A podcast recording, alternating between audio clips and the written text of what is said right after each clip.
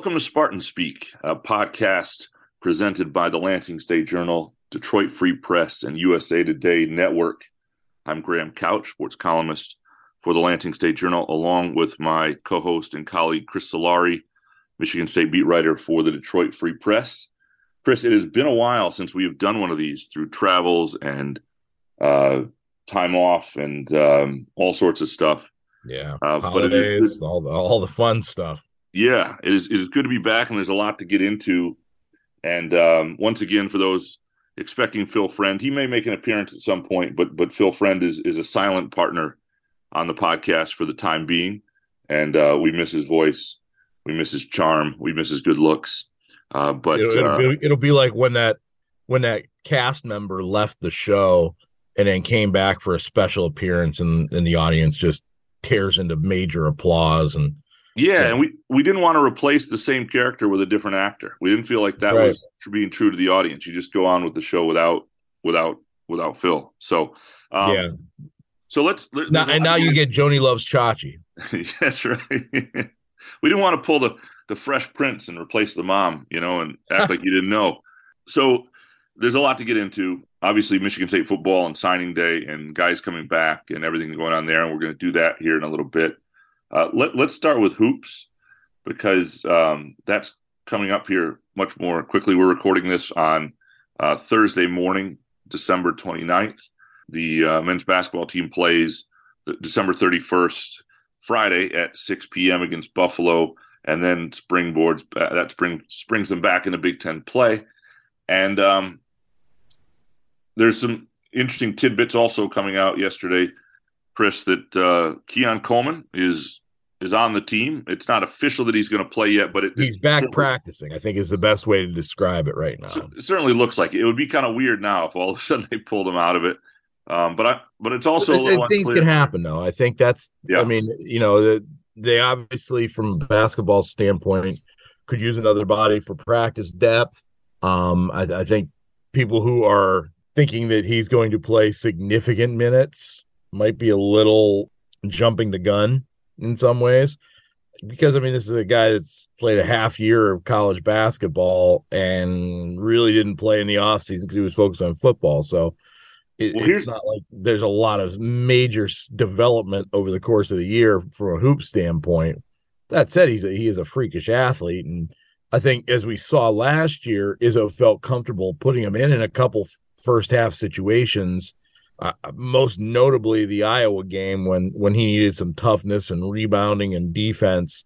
Uh, and it sounds like just from talking to him yesterday, that was gets kind of if he does get many minutes or any minutes in, in meaningful minutes, I should say, uh, that would be kind of the role that he would be in. Yeah, what's interesting is well, a couple things. The, the, second item of news that we'll get into is it looks like Malik Hall is is going to, or they're hoping he'll play uh, against Buffalo. He's been he's been yeah, practicing. That's, that's um, another. That's another. We'll we'll cut that in a minute. Yeah. So, what, what, but what's interesting about those two storylines, and this tells you where MSU fans' heads are. So those two tweets, you know, everybody's tweeting out about those two situations. I tweeted pretty much within a minute of each other. The Keon Coleman tweet had like 310 likes at this point. The Malik Hall tweet had uh, news had 90 likes. Like that's where people's heads are. Like Malik Hall is like an athlete, a, a player that changes who Michigan State is significantly. But Keon Coleman is the beloved uh, fan favorite. Um, but but I he's, also he's want... exactly what if you want to talk about a, an athlete that's the the equivalent of signing day, it's Keon Coleman because he's what what's next. He's the the untapped potential that you haven't seen, eh, but you have these grand expectations for based on what you saw on his high school tape right? Yeah, and it's I mean, fun. That's, that's, like that's he, kind of it's kind of the the the equivalency for me on that. Right. He has one of the better high school highlight reels of, of basketball that we've seen. That, that was he he heavily made sure got out there, and it wasn't a great level of competition, but he's a really good player. And I think one of the and I think he, it's fun. It's a fun story. He's a beloved football player who is sort of beginning to tap into his potential there. Uh, looks like an NFL receiver. He's but, not. He's not a Matt Van Dyke type. No, player. No, and he that's the thing. He is truly a Big Ten athlete. And the difference this year to last year is, you know, a year ago when this was happening with him and Maliq Carr, and it does not look like Maliq Carr is, is, is going to join the team. But uh, when this was happening, Izzo was very like not he was very cautionary. He didn't want to do a lot of stories on that, you know, a lot of answer a lot of questions on them. He didn't want them to become a theme. He thought if these guys help at all, it'll be most likely garbage time. And other than that Iowa game, that's largely what it was. The, the Izzo this year has been very different in his verbiage about an analysis of, of Coleman basically saying, look, if this guy just chose hoops, he'd be a Big Ten player, you know, and a Big Ten starter. He's a Big Ten athlete, and and he thinks he can help them. He can guard people defensively, and so that he Izzo is not shied away from the idea that Keon Coleman can be somebody who contributes in some way. To what degree we'll see. Certainly, on a team without great depth, if there is an injury anywhere throughout the season, it is at certain spots he could come more into play. But I think there's that intrigue too. There have been, you know, times where you need an athlete on the floor, you need a guy who can defend. Uh, he brings excitement, um, and and I do I, think- do wonder. I do wonder though if some of that is to kind of keep Keon Coleman's head on right too. Um, to, to, to want to do this, you mean? Uh, I think this, you know, the the compliments, the the platitudes that he's kind of given him as a basketball player.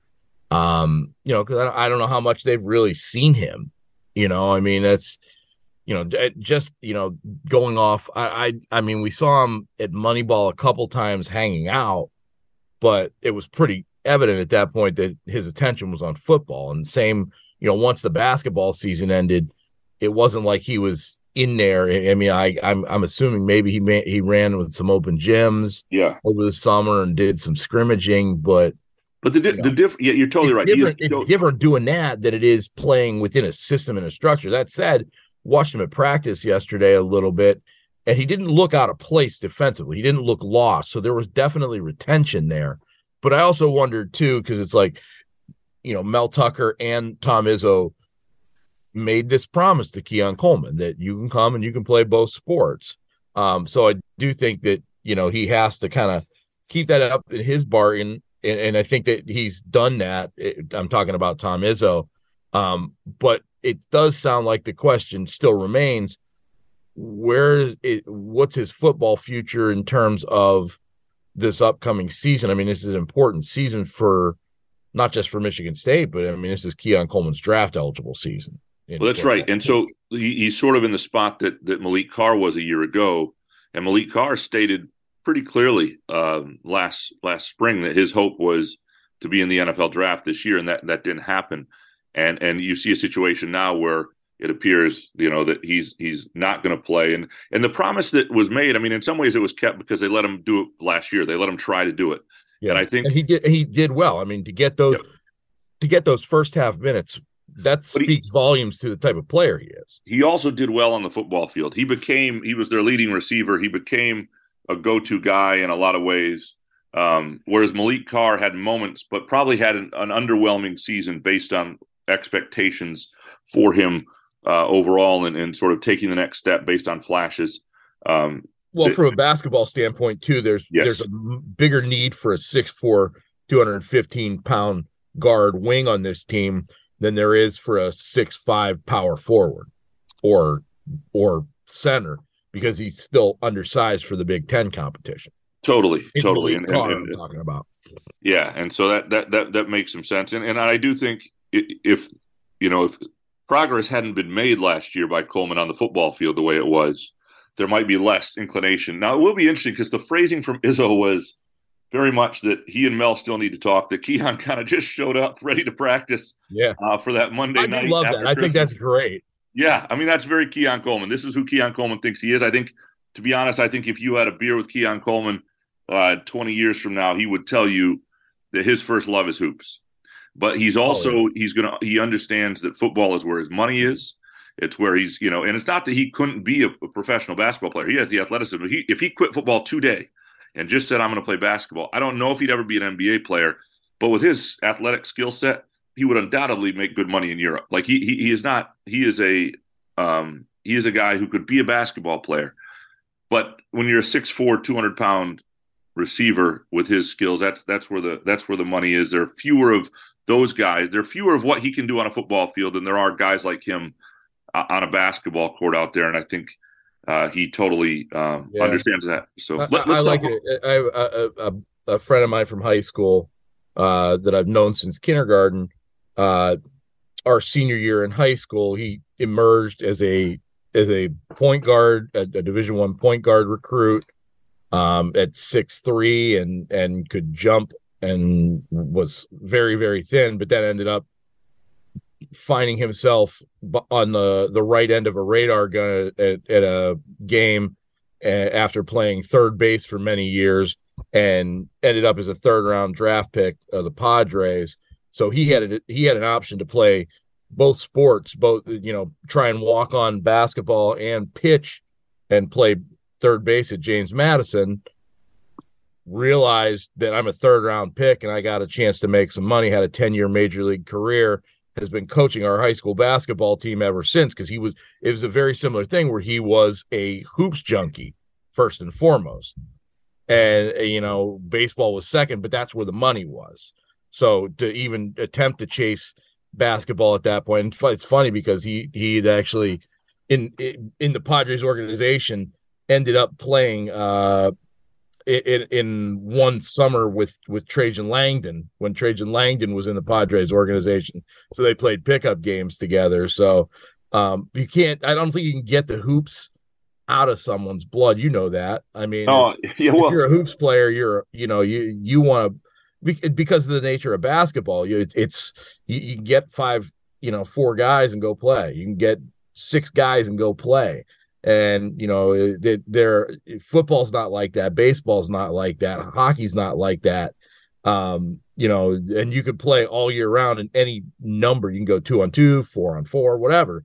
Um, so I think that's hard to kind of get out of a guy's system. And you know, I I even think back to to my time as a student at MSU I mean, some of the best intramural teams at IM West over the years uh, in in a lot of the leagues were were the football players who yep. got their got their hoops junkies out and in in IM West in in those leagues and you know and really couldn't be beat because they were Division One athletes. But Keon Coleman's a different kind of guy, and he's definitely got a future in in football. So yeah, we've seen we've seen guys like Andre Rison who played at Michigan State briefly and had to make a choice, and eventually, you know, didn't play the entire didn't play when he wasn't needed as much. He played quite a bit. Yeah, you know, Adam Berghorst. I mean, just not too long ago had that football and, and baseball, and obviously Trannon being the one who was the most yeah. impact of, of, of times, and and um, you know the you know, and and just because people like to drink on this pod when they listen to this podcast and should, and, and they're you know they're associated. When I mentioned Kalamazoo, I mean Greg Jennings scored 51 points in a game against Benton Harbor at Kalamazoo Central. Could have played Division One high level basketball, but he's a 5'11 guard, you know, right. and he understood where his chances were. Let's let's talk about so to take your drinks, please. Um, the uh, the other the Malik Hall situation. Um, I think I think what's notable about the Malik Hall situation, Chris, is that that timeline has stayed more in line with what they thought than the Jaden Akins one did initially. So the Jaden Akins, you know, mm. in September when they were saying, you know, three to four weeks, I don't think they ever thought three to four weeks. It was before the season, fair. not a huge deal. But they they never said anything about Hall coming back really before Christmas. You never had that sense that they were expecting him. So the idea that the, the foot is is healed as expected when it expected. It didn't linger deep into January. I do think getting some time against the Buffalo helps. Uh, Nebraska is is is, is a, an improved team. Uh, they're playing a different style of basketball than they've played in other years, but and it's working. But still, that's a home game. After that, that they should be able to win, and so you have two games for for Malik Hall now where he can sort because it always is is a little disjointing when you bring a, a, a guy who's is, is, integral to what they do. Uh, now, I do think he's good at sort of sometimes to his own detriment fitting in and not, you know, and so he'll yeah. he'll he'll do that. But I do think they have two games now uh, before they play Michigan where um, you know you, you sort of work him back in a bit. Yeah, and and Tom Izzo said he pulled him out of practice on Mon on on uh, Wednesday just to kind of give him a little bit of a breather. He'd been a little bit sore coming off of working Monday and Tuesday. So he's not really sure how many minutes Malik Hall could get on Friday. which I think is fine. I mean, it, I think they kind of did that same thing with Jaden Akins, and Akins ended up playing like 20 minutes uh, when he came back, uh, I believe in the Northwestern game, um, after missing the Portland tournament and then the Notre Dame game. So, and then that Akins thing, you know, I think that may have been the initial timeline, may have been Izzo either conflating when he would get back to working out versus when he was actually going to be able to compete. But he, at the same point, they did say he would be back for the regular season to open, and he was. And, and I do, yeah, I think the initial thing was sort of Izzo wanting to make it less of a story, you know, because when yeah. you, and, and, when you make it and and being had some foot injuries over the years. I don't know if you've heard about that. What's that? They've had some foot injuries over the years. I don't know if you've heard. Yeah, yeah, I don't think he wanted it to be, a, you know, and and and before the season you can get away with that because you're not counting the games. I mean, you're not missing anything, and and I, I think well, that, in, in his Izzo's defense, you know, he also didn't want to make it seem like it was a Josh Langford Russell Byrd situation. Totally, and I, that's where they get sensitive. You you want it to be much more Miles Bridges and much more right. guys who just you know had a, had a moment, you know, and, and, it just wasn't a thing after that. So, um, and they're and they're tricky injuries because because they could be a Miles Bridges situation, and most often they are. And it's not just a Michigan State problem. I mean, that's a college basketball problem, no, an NBA problem too. You know, the thing is, you know, they just had some rotten luck with those two guys in particular, with with Byrd and, and Langford, where you know whether it be the physiology of their foot or whatever it might be, it it it, it left them those injuries lingering and changed who they were as players. I, I from Akins' standpoint, I don't think I mean he looks any different now than he did. Um, other than from a stamina standpoint, which I think that comes from just being on the court and and doing that. And Hall, I mean Hall plays a different kind of game too. So uh, I mean that's going to be interesting though because they do need him, and it's it, I don't know if there was a maybe Joey Hauser but those are the two guys that I think that they they really couldn't and can't afford to lose um, for long term. So and and give them credit for surviving. I mean, they had I mean, it, you know, the the Hall injury happened what right before the Portland tournament. Um, so he's been out since the Villanova game, and you know they had uh, that was the back end of a very long stretch. I mean, he had played 42 minutes in that Kentucky game. Um, and then you know he he goes on the shelf. Um, but there weren't many games either.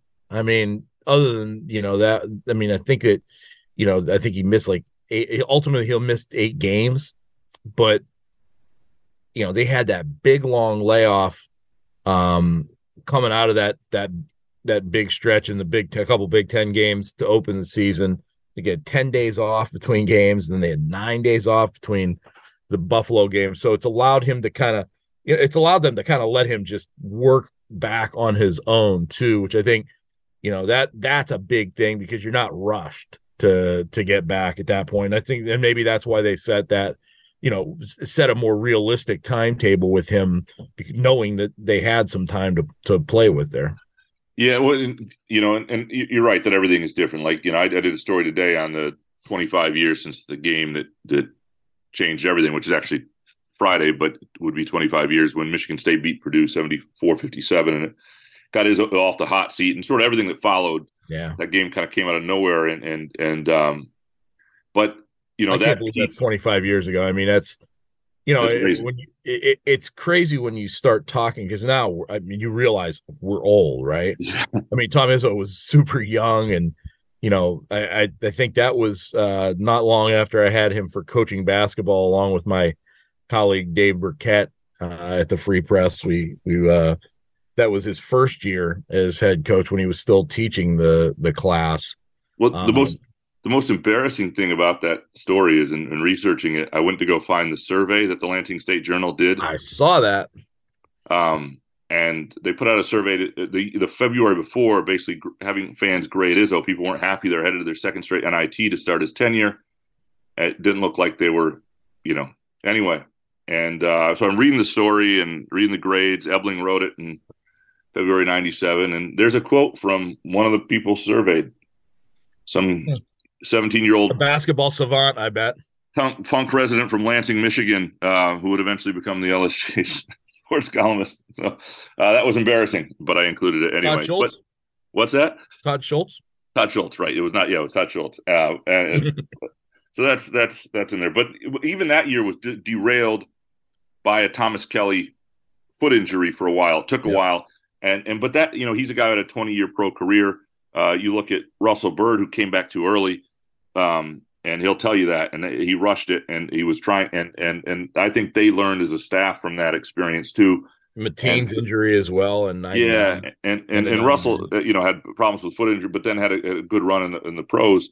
And and you're right to the point. Of, I got a lot of questions about, I'm sure you did too, about the, um, you know, is this a program issue? They're, they're training their yeah. shoes, and and and I, I didn't know whether I was going to, and maybe there's was a story to do anyway, but I called around a few people just to just to make sure I wasn't that wasn't out of the ordinary in terms of the numbers, and I sort of laid out some of the situations and and talking to you know three different people who are either uh, trainers, athletic train, uh, athletic uh, trainers, strength and conditioning coaches at, at either the college or, or, or pro level they all said it's it's it's just normal. It's just what you see because it's your program. You know that people see that okay, this seems like a lot. So I don't think there's anything uh, to I mean, that. These kids are playing. I mean, what we were talking about earlier about being hoops junkies. I mean, these kids now, you know, they're not necessarily doing those things that allow them to play the baseball and the football. Um, they're they're oftentimes, especially the highest level basketball players, from the time they're freshmen or sophomores in high school solely focused on playing basketball.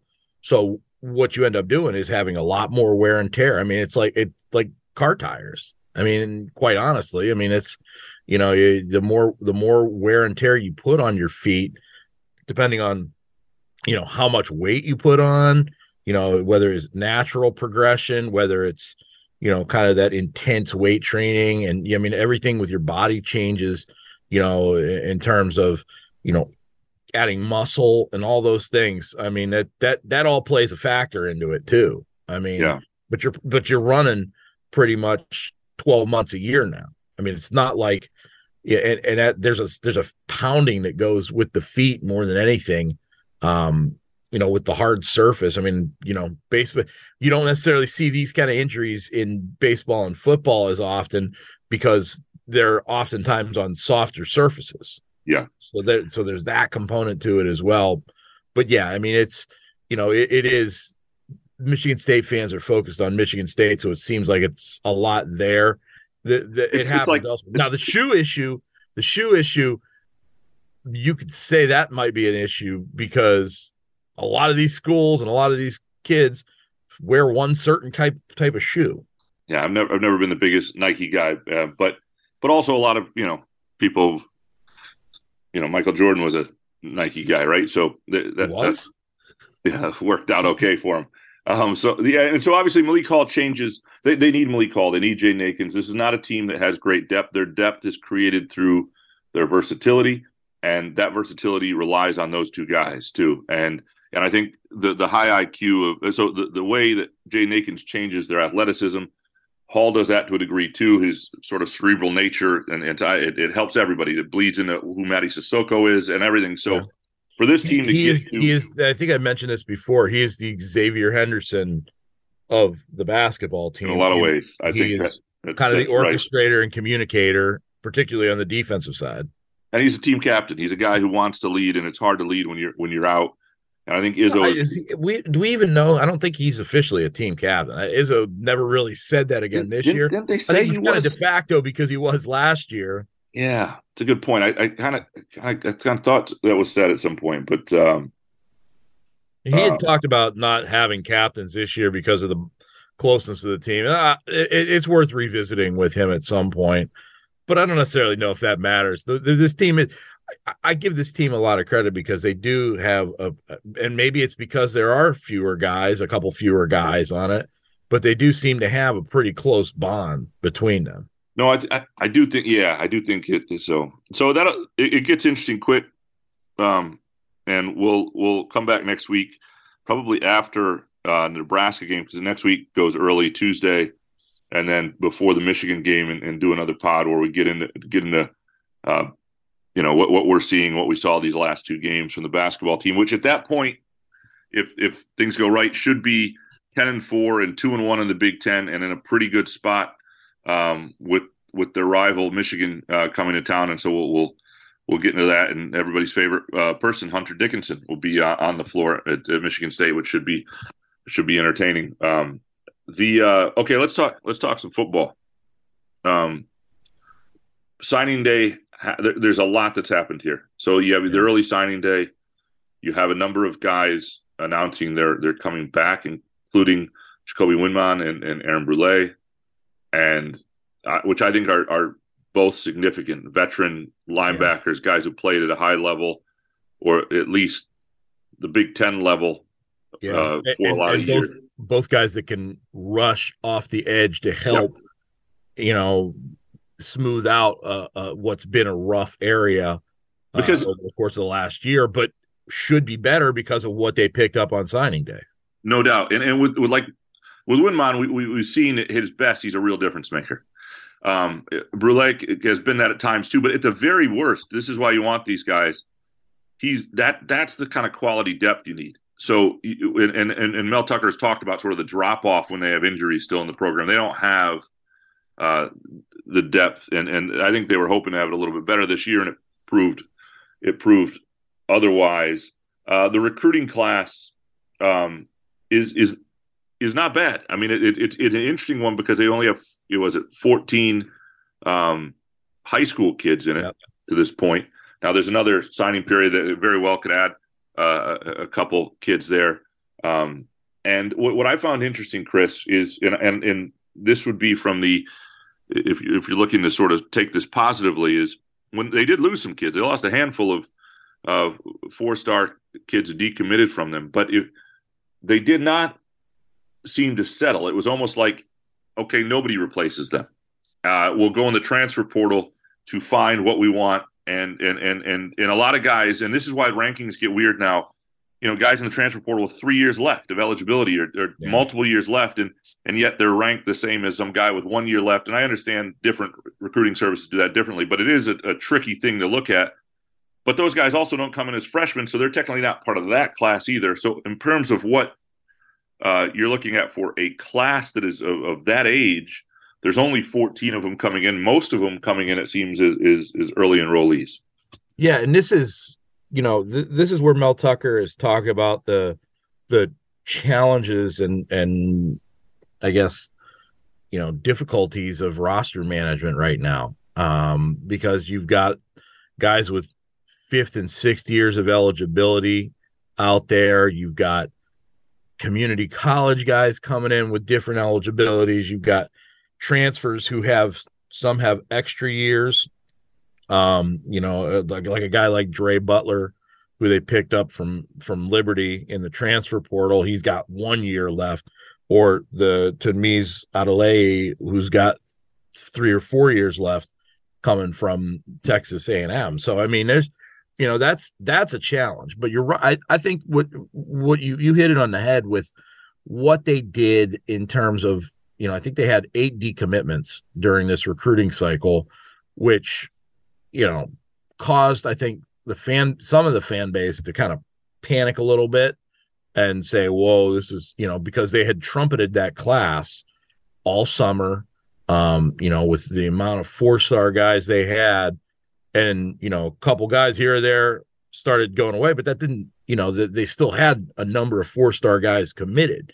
And the biggest the biggest keeps were the, the biggest things they did were keep Bai Jobe who the guy who had the highest upside in the class uh the the couple the the two in-state kids with with dellinger and and uh uh the tight end Parachek and keeping them you know those are four star guys that from your home base that that you keep and, and then flipping the quarterback uh, how soon how soon till somebody has to use it in a headline and print? This is more of a print headline. The uh the by job like by joe you know like trying to play off. It's it's got to happen soon. Got to get it out yeah. of the way. It's, it's, it's, yeah. I, I, I hope he arrives and tells us his name is like Bai Jobe so we don't don't so do it, yeah. but um you know but no i mean it's I mean, it, it was fascinating though to see they had these high, these really up high upside four star guys, and I think it was eight. It ended up being eight. You know, they've talked about it tying a program record with nine, but one of them was a community college transfer. So I, I don't, I don't count that. I, I count. I, I, mean, high school recruits are are to me where you well, look.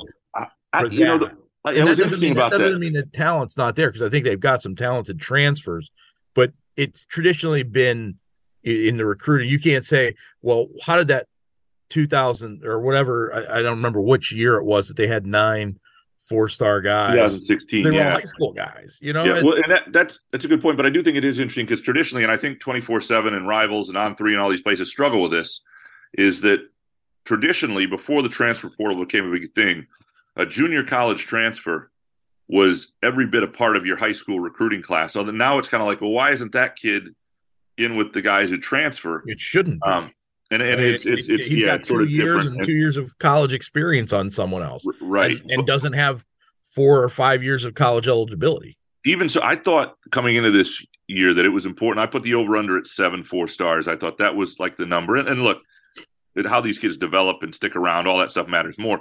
But I thought that was like in the trajectory would would be important. So to, to get to eight, nine, whatever it is, and and, and then uh, uh, several transfers who are of, of are, renowned. Um, I, I, think it's a it's a it's a it's a good class, and I think the one thing that Mel Tucker, well, he understands many things, uh, but uh, one thing he does understand is that to compete at the level they're being asked to compete with, they they have to raise the level of guys they're signing. They can't settle for guys. They can't. Um, it, has got to be you. You and with the early signing period, you're probably better off having some openings that you're still going after guys. And I think with the NIL era, and he called it the first sort of full year of NIL where this has been in place, and you know the transfer portal getting younger guys out because they feel like maybe they haven't uh, got some some false promises or things like that wherever they go, or going places for the wrong reasons. Um, you know, uh, you do want to keep openings because that stuff can still can still turn after the bowl season. There, there's going to be. I also think it's important for for Michigan State standpoint to fill some of those holes from the 2020 and 21 classes, and even now a couple of the 22 class. You know, with Jeremy Bernard and Jack Stone that they've lost. I mean, you've got, you know, the the portal works the other way, and and kind of it's uh, in, in, a lot of ways it sometimes can be like having a decommitment yeah. in, all in in all honesty. And how do you replace that? Do you replace i mean if you can replace them in class with that eligibility that helps you with your roster management rather than getting another guy with five years of eligibility ahead and and, and that clock. So i mean it's you know especially if you're and, and i think just looking at what they did i mean you know like you said and i think that it's been pretty clear that you know the thought is get the most talented players from the high school ranks and then supplement with the transfers and then continue to try and get those four five star high school guys. I still think, you know, I mean, the, fact that there's not an Ohio kid in this class to me, I, I think that you know that's something that we're not it's not wasn't just Mark Dantonio. There were a lot of coaches at Michigan State, Nick Saban before, um, that really built the program with those second tier Ohio kids, those three star kids that maybe didn't get an Ohio State offer. And I think there's something to be said about that from a program building standpoint in terms of regionality. You don't necessarily have the guys who all of a sudden bail on you because it's the first time they've ever seen snow. Or, or, or, they're um, just a long way from home, right? Yeah, I mean that's right, the yeah. I mean that's you know that's the Germie Bernard is now Jeremy Bernard. You know, that every player is their own situation. Yes, and and um and the school he first committed to, the situation there just got a whole lot better back home too. So it's not just what's happening on MSU's front, but you're right. I do think you know uh, University of Michigan years ago had a number of Georgia and and and, and commits from that region that really didn't work out. Um, and you know now Mel Tucker has deep ties there, and I, I do believe you should recruit to your strengths. And, and, if if you most of those kids wind up staying, then that's that's fine. But yeah, I, I do think that's a harder kid to hang on to. It's one of the reasons Izzo you know, has always talked about that four hour radius uh, because yep. he can involve parents and families much easier. Tier one, tier two for Mel or for Mark Dantonio's program. Yeah. So I, it's, it's, it's, um, now I'll throw this in here too because I do think that this is an important caveat. Um, you look at even some of the transfers. I mean, they got two transfers out of Covington, Georgia, that Tucker knew and his staff knew about and recruited when they were at Georgia when he was, you know, a couple older kids that either when he was at Georgia or when he was uh, recruiting for, you know, kind of keeping ties with those coaches down there. Um, you know, and I think they got a couple other Georgia kids uh, over the last few years. Um, but they also haven't been able to be in the hallways in schools in the Midwest. That's that's something that we that that they did not have a chance to do on a regular basis because of the pandemic. Right. And, you, you know, as much as we talk about, you know, the the challenges that the pandemic, I mean, building that relationship, you know, I mean, you know, Harlon Barnett has some relationships in Ohio that he's carried, but a lot of this staff doesn't. And you know, that's that's the thing is you if you can walk the hallways in those schools in Michigan, Ohio, Indiana, Illinois to to to not just meet the kids but also to talk with the coach and say, hey, you need to see this kid who's the next up and comer to build those relationships on an early level at freshman sophomore year. Um, you know, that's something that this staff hasn't had the ability to do until maybe what the last year. So, yeah. you know, that that could change. That could change at some point as well. But I mean, Tucker also, I think, is going to keep and take that national approach on top of it. Um, but I think that, you know, if you're talking about, you know, when you have the decommitments like that, um, if you are chasing the, you know, the Moby Dicks of the the recruiting classes, the five star kids, you know, high four star kids, and you lose out or you have some flips, you know, backup plans in Ohio are oftentimes sometimes you get a Donegas Allen, sometimes you get, you know, a, a, a kid regionally who can be uh, who who wants to be there and and becomes a star. And, and, like Harlon Barnett is still on the staff, and he's a guy who, recruited Ohio a ton. And, and you build your staff around, and, and, and who knows that that stuff could still could still happen. But I but I also understand why in the in, in the in the short term when you're when you're trying to, I mean, you know, you, you when the it's pandemic, a different approach than Mark Dantonio. I mean, yeah, well, yeah, and you're also building a different approach. And you know, I, I, talked about this with people before. It's like it's it's the Tom Izzo Jim Boeheim situation. They're both fantastic coaches who have won a billion games between them and are Hall of Fame coaches, but you couldn't have farther disparity in styles, in scheduling, in play, in in defense, and all the things. But they can both win, right? So this is kind of the, the that chasm I think between what Mark Dantonio did and what Mel Tucker's trying to do is there. Yep. And that's not saying that one is right or wrong. Um, you know, it, each coach can make it work within their own blueprint. Um, Dantonio did it for a number of years until it didn't work. And now Tucker's trying to change that. And it, it still remains to be seen if it will, but you know, they've got some definite building blocks out of this class and the last class that that and really even, you know, you look at the Keon Coleman class, you know, a couple years ago. I mean, there's there are there are the talent's starting to stack. Um, you know, whether that that is enough, you know, talent only takes you so far. You got to have the coaching, you got to have the development as well. So, but it is it is fascinating to kind of watch the differences in the programs. Yeah, yeah, no, I, I totally agree on that. You, you, you, know, there, I think the the 2022 uh, class that were true freshmen this year, 23, uh, that some of which just signed, and next year's 24 will be the determining factors for his tenure. And uh, and sort of the the, the staples and, and, foundations and and but that, that also I think to, to people's sort of time frame you should think about it in those terms.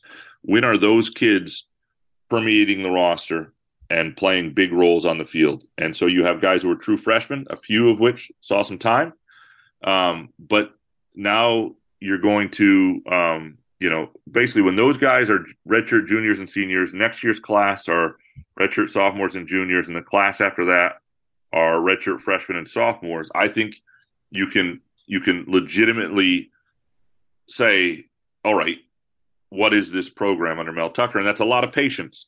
Um, because, but the one one thing I do think they did a nice job of that I didn't see, and, and you were ahead of this more on uh, than I was, Chris, is I really thought next year could be a, a rough year. Now, not that this year wasn't, but sort of another one. And maybe they'd win a game or two more, but a year where people really had to temper expectations. And I do believe the program sort of being repaired at the core is still a ways off, and you can't overshoot expectations. Uh, you know, is is I heard somewhere else describe it. You know, the the there was a little bit of a lipstick on a pig in the Kenneth Walker year. You know, um, you know, and, and or sort of making up something, putting some paint on a, something that needed a, a, a remodel. But I I do think that next year could be better than we thought, partly because of some offensive line guys returning, uh, and, and, and Duplain and Samac, some young guys there, and, and a, a, maybe the most important was the junior college uh, kid they got out of the in in the um, Sean Blackstock. Yep, in the in the on, on signing day, and that that's an area that they you know I mean, Xavier Henderson put it bluntly, they'll go as far as the offensive line can take them. Now, and defensive kind of, line, I think that's the other side of it too. Is well, that I mean, this was a this was a group that was meant to load up the trenches. When you talk about a building block class, I mean, you know, you, have got all those four, high four star guys with with Jobe and DePape and uh, I'm forgetting. Oh, uh, Jalen Thompson. I mean, those are all good edge rushers. And then you bring in the transfer out of LA from Texas A&M. Um, another guy that can that can be an edge rusher, and you, yeah. you bring back Windmon and Brule who can help on the edge. I mean, those are all areas of of massive need in the trenches and and really in the pass rush that that you could see that the staff identified the issue and went out with this class to address it. And they get four, two four star offensive linemen from high school as well. So yeah. I mean, you you can't say that they're not looking at the the biggest need areas and and trying to fill them. Yeah, I think they did a nice job of of, of sort of building overall talent and and trying to address needs in the short term. Uh, and last year was more defensive back based for them because they had had secondary issues. And and you can't, you know, the, the thing that's, you know, you can say, well, it's more important to just to just to, you know, put together talented classes on top of each other but also you can't. People will lose faith. You got to keep some level of momentum, and I think next year they they really need they need to be in a bowl game. You know, you need to be you need to have a winning season. Those sort of things that and and not need it like need it if if you don't get it they're going to fire you, but to keep people energized and believing and thinking that this staff has the goods to get it done. And, and so you, you, you need some some of those things. And so I, I um but I, yeah, I think this class did that did that pretty well. That said, I think I wrote this in the column that day. I've never, I mean, it always sounds great on signing day. I've never covered a signing yeah. day press conference at any level I've ever covered it where they didn't hit a home run and they didn't get everybody they wanted. And there weren't a number of immediate contributors and edge guys and receivers who are going to be playmakers, and everything sounds promising. But when you even when you sift through the hyperbole, I do think this class is is, is pretty pretty solid. One of my favorite one of my favorite signing day moments. It, it, happened at Breslin Center back before they moved the media room. It was still downstairs. Um, it was Mark Dantonio's first recruiting class, and it was it, it, they had it like the same day as a basketball game at that point. And I remember going out to the elevator and talking to Dan Enos afterward, and this has been I think it was like early 2007, and he was really happy and and and bragging about this kid they got to flip from Western Michigan and you know kind of kind of late addition to the class that he thought was going to be a really really good quarterback named Kirk Cousins. And at that point, you know, people were like why are you even talking about this kid when you got maybe Keith I think Keith Nichol was getting ready to make his return to MSU at that point and they had already had Foles I think Foles was in the fold as well. So it was like, okay, this is just signing. No, I mean, who's the guy that that's had the longevity and and ended up having that job? So I mean, there is. I mean, as much as sometimes you have to listen between the lines a little bit with it to to hear it, and I, I think there are a lot of guys that like that that Mel Tucker really talked about. That I mean, you yeah, you can look at the star rankings. Yeah, you can look at the measurables. Um, but you can tell when a coach gets really excited about a guy that they get. And there were at least a few of them that I think that Mel Tucker had had the energy about. No doubt, and you can see that in in in, in um in coaches, and uh, it it's uh, yeah. So that that that that becomes you know the, the, the one other interesting thing I think in that class was that there was a lot of talk about the two four star quarterbacks back to back. But again, I, I will say to, to your point just now, in the history of MSU football, the modern history, the, very rarely does the guy that gets pegged to be the guy wind up being the guy. It has almost always been some three star guy who beats out.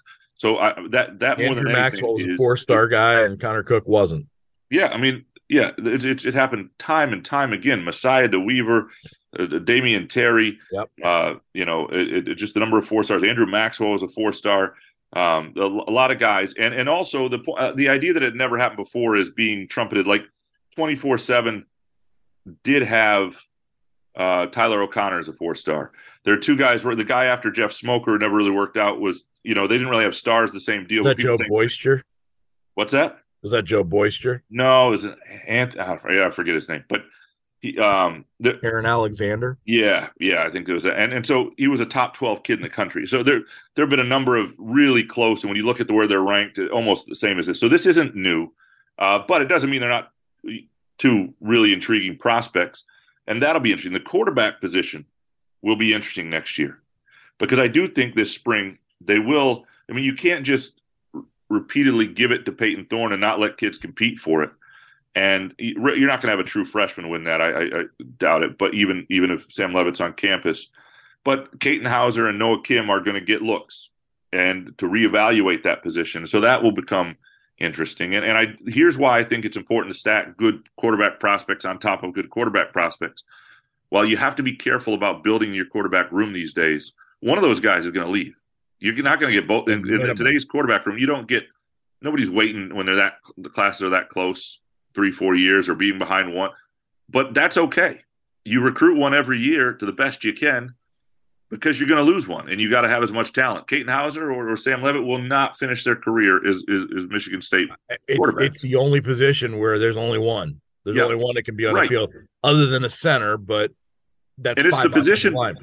When you look at the transfer portal, and the, the ability to play right away, I think has had the most positive impact on parity in college football with guys moving around and um, and and and I and also understand it the most because you do only have this window and you there is only one. And it's not like you know if you're a linebacker and you're there are three of you starting and you're you know aren't up for the competition and, and bolt at the first sign of struggle or whatever that that's you know that's different. If somebody beats you out and you want to play if your dream is to be a quarterback, you got to go somewhere else. So that'll probably happen with one of those yeah. guys. But well, the other I know a lot of people have talked about. A lot of people have asked if, if MSU is looking at transfers in the quarterback portal as well. And I mean, I don't know because you've got those guys um, in in Houser and Leavitt coming up. I mean, you you got to be careful with that. Very much. You you want you know, if you did it, you're you're basically writing off Payton Thorne. You're saying what you did wasn't enough. You're saying people forget that Payton Thorne won that job out from a quarterback transfer. So what are you getting in the portal at this point? Is well? right, and you're all you're also the depth with no. You're also saying that Noah Kim's not providing the, the necessary depth when there's not been you know at least public signs of of, of that. And then you're also only wanting a one year kid because you don't want to mess with younger players. Right. So there's a lot of things, and and the one year kid thing is a hard thing to find still because in the COVID era right now, everybody's got this extra year. So you can find a kid you think, I mean, you can find a kid you know only has a year, but a lot of kids, you may think this is their last year, but if they really want to come back, they could do another year. And so that gets complicated. I, I would be surprised if they added a quarterback. I really would. I just, they've yeah. got four of them.